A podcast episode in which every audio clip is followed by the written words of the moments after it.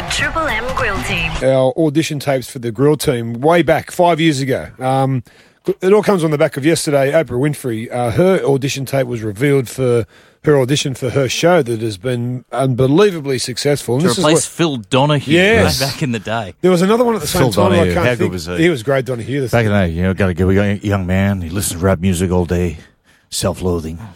Sorry, just to go back to my favourite Donahue episode. Let's listen to uh, uh, Oprah's uh, audition tape, Paige.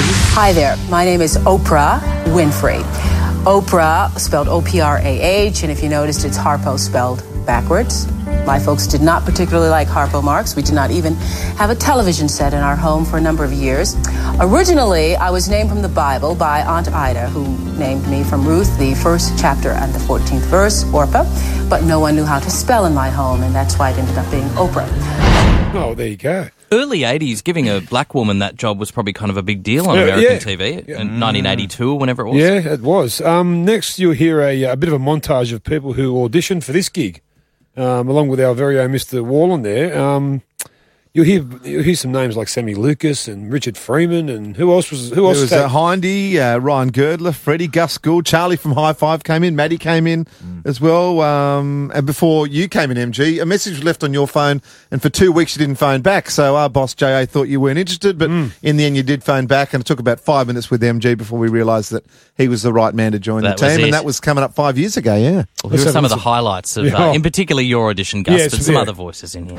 We have Gus Worland here who makes his living touring with the Australian cricket team, shooting videos and being Hugh Jackman's best mate and Videos? whatever else he does. And he's. Mate, they're bloody award-winning documentaries. Oh, sorry, mate. It's not like a handy cam over the shoulder or something. Pay, pay TV awards, mate. Yeah, what was it? Oh, Hey, the they're my, they're my Logies, all right? Mm. They're my Logies, It's those like, Astro it's like playing 50 tests for New Zealand Rugby League. It's worth one Australian jersey. oh, Anyway, so, Jeez. Rich, to be fair, though, you do need to have your window shut when you are flying in an aircraft.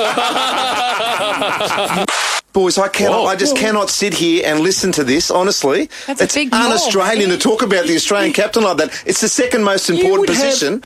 I've toured with the Australian team, and they are a relaxed bunch of blokes, right? And they've got to keep themselves in that sort of fun, up atmosphere No, no. to get the job done. No, they no, don't just sit around being all the- you know, that- serious. You're in the West Indies, mate. They're on the hooch. That's why. My, my kids love the supermarket. I love the super. It's one of the things that I do. I don't believe you. You, you love the super. Why do you love the supermarket so much? The only problem I have with the supermarket, Matty, and don't get too cheeky about that, all right, mate? Don't tell me you, you go No, down the washing machine, washing washing detergent aisles, and Stewie, you know like what? toilet paper. Oh, It, can't, it can't be the food aisles you go down. I love going shopping. The problem is my wife won't let me because I spend about a hundred bucks on Tim Tams, strawberry creams, bananas. She goes, nothing on this list is on here. You've See? missed out on the on the fruit and veg, but I you got the sweets. You're just saying that for, for radio. You don't you don't eat biscuits. Wow.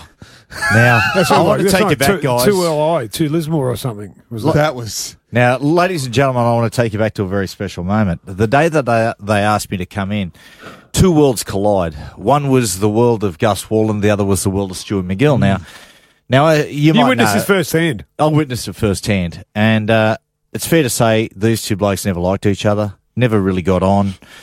And I remember after that first day going back, my wife said, "What do you think?" And I said, "This this relationship's going to end in tears. Hmm. I'm staying a million miles away." Gus, a lot of times we've looked at Stewie to say what went wrong. I think it's fair to say when you hear for and you just remember people when you listen to this, this is the first time these two blokes meet. I just want you to have a look at your hindsight, Gus, and look into that black heart of yours. And maybe Mate, have a bit of not compassion. Hey, mate, this is not live, man. and really look into your own soul, if you have one, and work out if you treated this bloke with the respect he deserves. Oh, yeah, with Rugby League's Matthew Johns, the world's most famous sports fan, Gus Worland, Byron Cook welcoming to the grill team, hot off his SBS anchoring of the cricket, Australian leg spinning legend. Or was he an offie? Which way did he turn it? Are you kidding? Either I'll way. whichever way you want me to, baby. Mate, he is the second best leg spinner in the world, and you know what, Stu? It's just good to see you here because I saw you die at least ten times on the SBS anchoring roller during the first Test match. Oh, Mate, oh. and so you thought, what better person to have on standing next to you on the radio? You dying every 10 times every hour. Stuart Oh, MacGill. good, mate. yeah, welcome Stuart MacGill to the grill team. By, yeah, by the way, welcome, Stewie. I'm not even going to say hello before I stick the knife in between your third and fourth ribs. I'll stick up for you. Unlike McGillar and I, Gus, you have little knowledge or appreciation for live television. Oh, that is very true, but it's, I had to get Stewie in here because someone's got to be worse than me. Actually, Gus, did you or did you not have a heart attack doing pre-recorded television? I did, mate, yeah.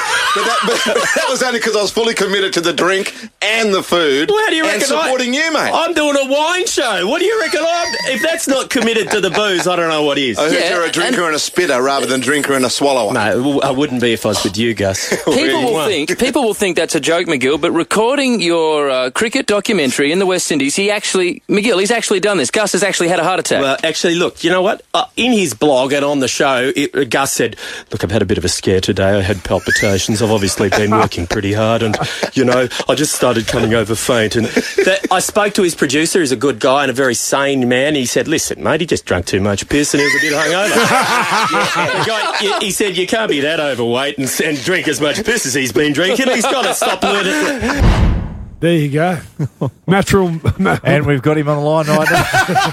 oh, God. Just Wow. a solitary tear down the side. of There's no tears face. coming from That's a tattoo eyes. of a you, teardrop. you were the instigator. A what? You were the instigator. Well, all these Mate. years I thought he was. That's oh you you sat you sat here. You know exactly what happened. Don't start with me. If that was, the, if, what if did that was your, happen? if that was your first foray into you know meeting him, wasn't. We'd known each other for years before. That's why he got the gig to start with. So it wasn't the that wasn't the first time Easy we come, met. easy go. Well, you know, that's the way it goes. that's uh, say la vie. The Triple M Grill Team.